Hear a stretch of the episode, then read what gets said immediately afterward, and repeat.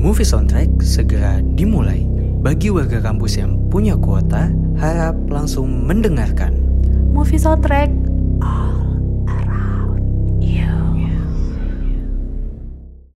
Kalau warga kampus yang belum tahu, waktu itu kan pernah tsunami juga tuh pas Ah, si Seventeen lagi manggung. manggung.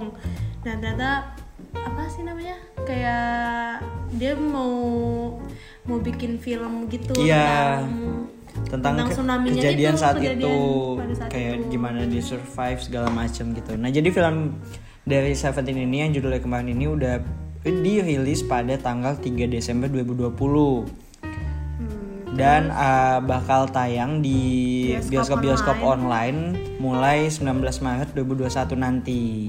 Eh, udah ya, udah astagfirullahaladzim, tayang dong. lupa tanggal. Maaf ya lupa tanggal. Berarti udah tayang nih. Berarti bisa ditonton yang waktu di bioskop belum nonton, sekarang udah bisa nonton. Nah, jadi Sebenarnya film ini tuh film dokumenter yang dibuat oleh sutradara Upi Guava uh, menceritakan perjalanan band Seventeen sejak awal terbentuk hingga akhirnya dipisahkan oleh maut dalam musibah yang mereka alami pada tahun 2018 lalu. Oh, Oh, 2018. 2018. Lama Oh, ya? kayaknya- Kayak belum kayaknya lama ya? Belum lama, kayak 2020 ya.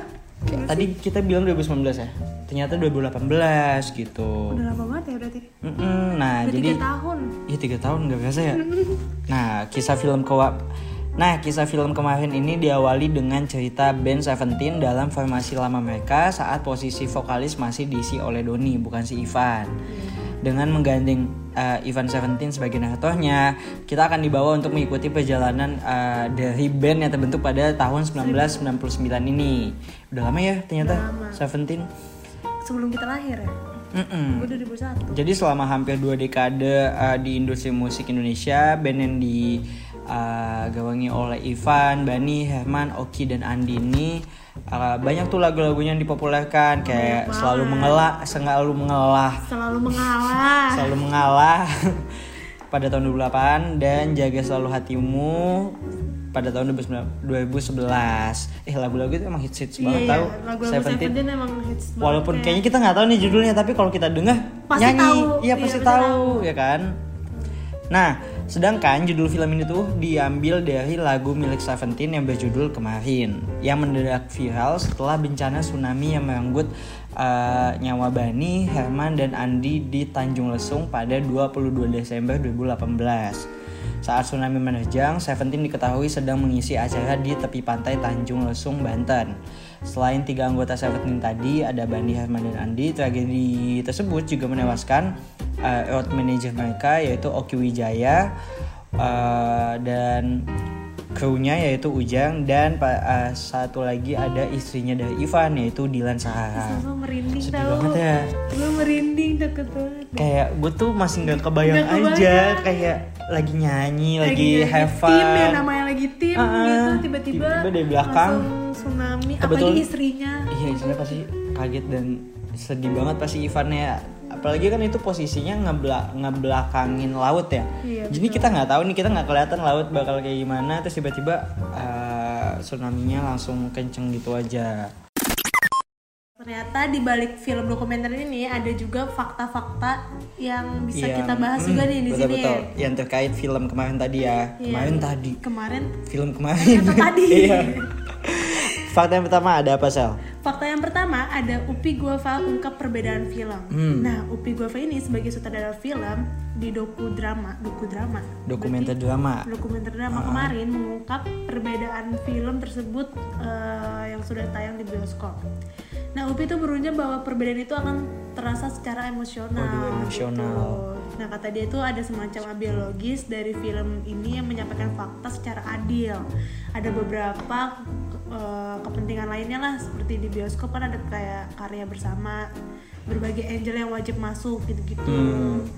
Tapi sebagai sutradara dia punya pandangan sendiri untuk versi ke- kemarin direktur. director's cut-nya Nah dia tuh mencoba melepaskan diri Upi yang mereka kenal di Angel ini paling ideal secara storytelling. storytellingnya. Hmm, jadi eh, film yang udah tayang di bioskop tahun 2020 kemarin sama yang bakal tayang di eh yang udah tayang di bioskop online Itu bulan ini beda. uh, beda. Ada beberapa yang mungkin ada yang dikurangin ada yang ditambahin lagi gitu. Jadi sesuai sama keinginan sutradaranya si Upi Guava tadi. Guava betul nggak sih? Buah-buah jambu nah yang kedua dari tanggapan Event Seventeen jadi Ivan Seventeen mengaku uh, senang banget film kemarin kembali tayang. Uh, ia berharap film tersebut nantinya bukan untuk menjual tragedi, melainkan kisah perjuangan Seventeennya. Oh, berarti di film itu dia dari seribu ceritanya dari merintisnya ya Dia merintis dari tahun 99-nya itu. kayak lagu Bohemian Bohemian sih? ya? siapa sih Queen Ah, Queen. Hmm, dari betul, kayak. Lagu Queen gitu? Gitu. Apalagi tadi katanya kalau film ini bisa membawa dampak positif banyak orang. Terus dia juga bilang katanya film ini membuatnya senang. Bukan membesarkan besarkan tragedi tapi eh, dia berharap banyak orang yang menonton film ini dan bisa melihat bagaimana persahabatan dan rasa kekeluargaan di band Seventeen tadi. Gitu. Dan dia juga bilang sih katanya eh, semua orang pasti merasakan hal yang sama. Jadi banyak hikmah yang bisa dipetik banyak hal positifnya. Betul sih. Maksudnya eh, di luar dari tragedi tsunami nya sendiri pasti banyak eh, sisi-sisi positif hikmah yang bisa diambil dari Iya, band Seventeen pastinya. itu. Nah yang ketiga itu faktanya si ungkap reka ulang adegan tsunami. Waduh eh mereka ulang reka ulang Nah, Upi Guava ini membongkar fakta menarik saat reka ulang tsunami. Nah, reka ulang ini membuat uh, Upi Guava tuh takjub. Waktu kami kata dia nih ya, waktu kami rekayasa adegan tsunami di kolam renang, kami tuh pakai aktor pengganti ya pastinya dong. Nah, itu pakai jaket ada yang dipakai Ivan Heeh. waktu di laut.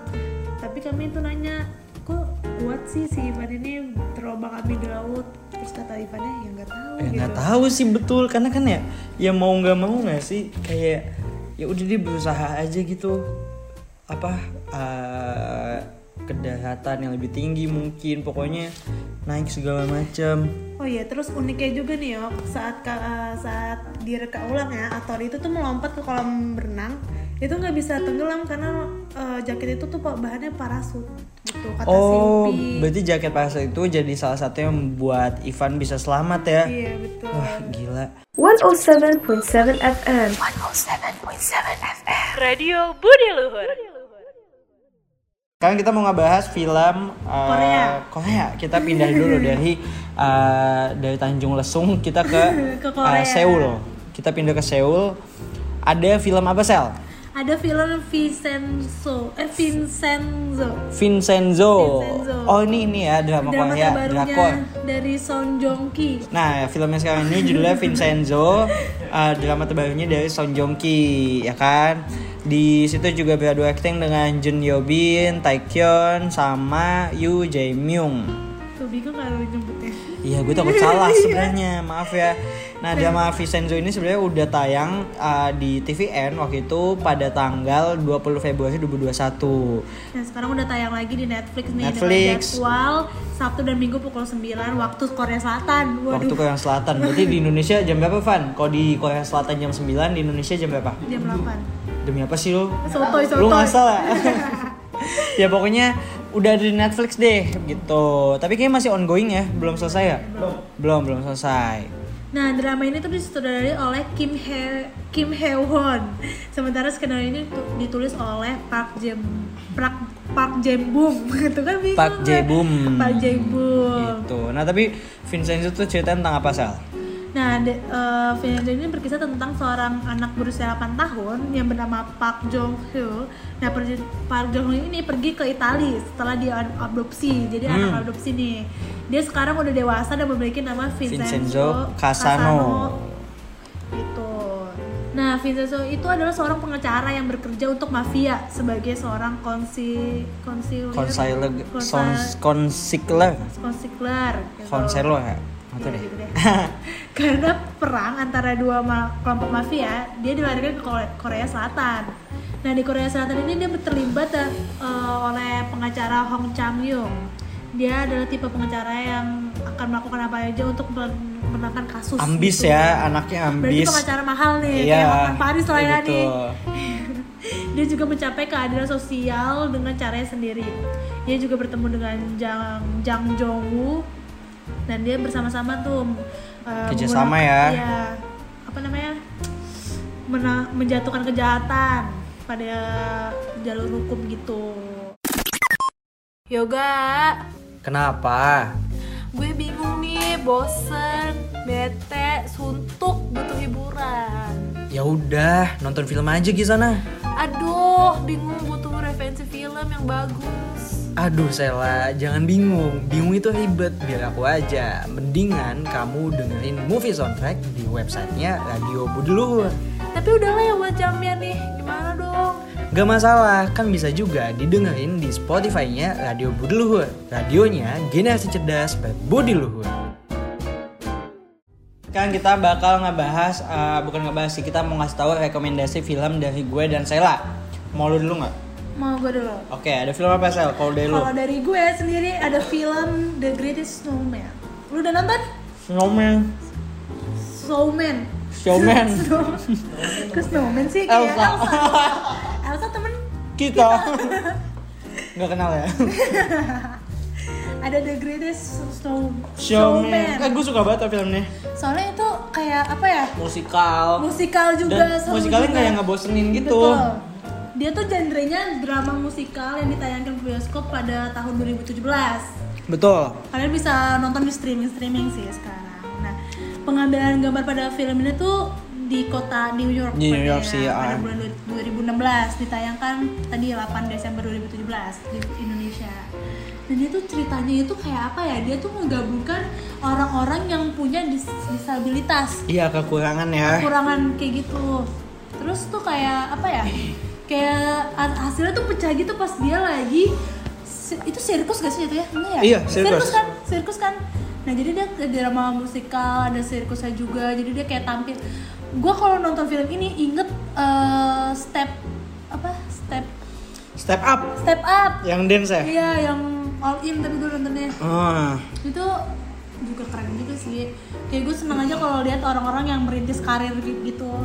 Kan ini jatuhnya kayak yang orang-orang disabilitas tuh kayak nggak tahu nih tadinya mau ke mana kayak gitu kan. Iya, karena nggak- mereka nggak punya tempat di lingkungan itu. Iya, dan kadang juga dikucilkan juga kan Betul. di eh, lingkungan lingkungan itu. Nah oh si siapa nih yang cowoknya ini tuh kayak apa ya kayak pas ngasih ajakan buat ke orang-orang disabilitasnya juga disabilitasnya kayak tersinggung awalnya kan itu seru banget sih kayak.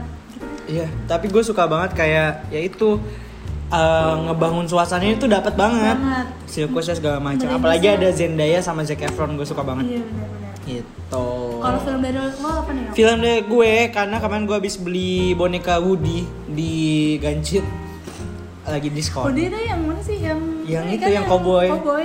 Tadi gue pengen beli buat adik gue, tapi kayak kok bagus suka? ya oh gue kira buat gue.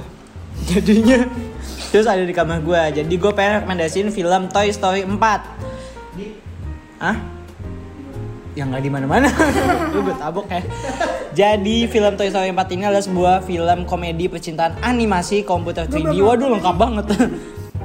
Jadi ini tuh udah ya ini uh, uh, installment keempat dalam serial To- Toy Story dan sequel dari Toy Story 3. Film tersebut diproduksi oleh Pixar Animation Studio dan uh, Walt Disney Picture. Film tersebut disutradarai oleh John Lasseter, sutradara Toy Story pertama dan Toy Story kedua. Tapi eh Toy Story yang keberapa sih yang dia pisah sama si yang punyanya Andy-nya? itu tuh sorry dulu Tiga ya? Yang Tiga. Tiga deh kayaknya. tapi gue tuh kebayang kan itu film udah lama kan Ah. pas gue lagi SMP ya kalau nggak salah ya Ah. nah gue tuh ber apa ya itu posisinya gue lagi punya banyak mainan dan gue tuh berimajinasi kalau Mereka kayak gitu. iya kayak gitu ya nggak sih Iya sih. itu kemungkinan nggak sih Kemungkinan. apa apa gue harus pasang kamera ya Nggak usah sih. tapi bisa kayak gitu nggak sih Nggak tahu sih. www.radiobuleluhur.com